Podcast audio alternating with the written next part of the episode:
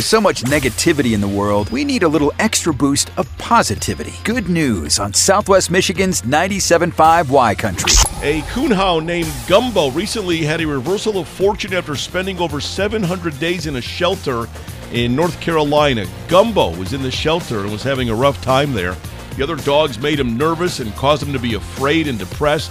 When people would visit, Gumbo was extremely shy, which led people to adopt other dogs instead.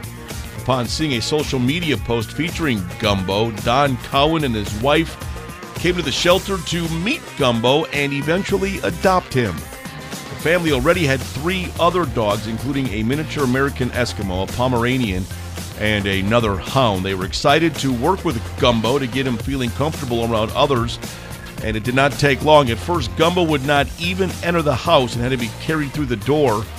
But now Don is happy to report that Gumbo is thriving in his new home, making friends with the resident cats and enjoying a special bond with the family's other hound, Gracie. And the best part about that story is the dog's name is Gumbo. That's a good news story. Good news on Southwest Michigan's 97.5 Y Country. Brought to you by Bud Distributing, helping you always have the right beverage on hand for anyone stopping by or last minute invites to a friend's. Hey, Bud, remember to drink responsibly.